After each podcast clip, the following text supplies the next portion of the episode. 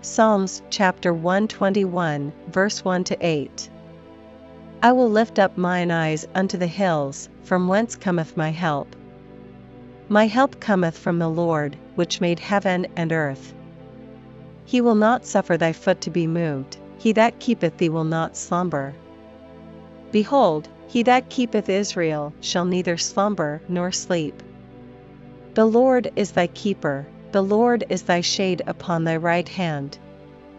The sun shall not smite thee by day, nor the moon by night. The Lord shall preserve thee from all evil, he shall preserve thy soul. The Lord shall preserve thy going out and thy coming in from this time forth, and even for evermore.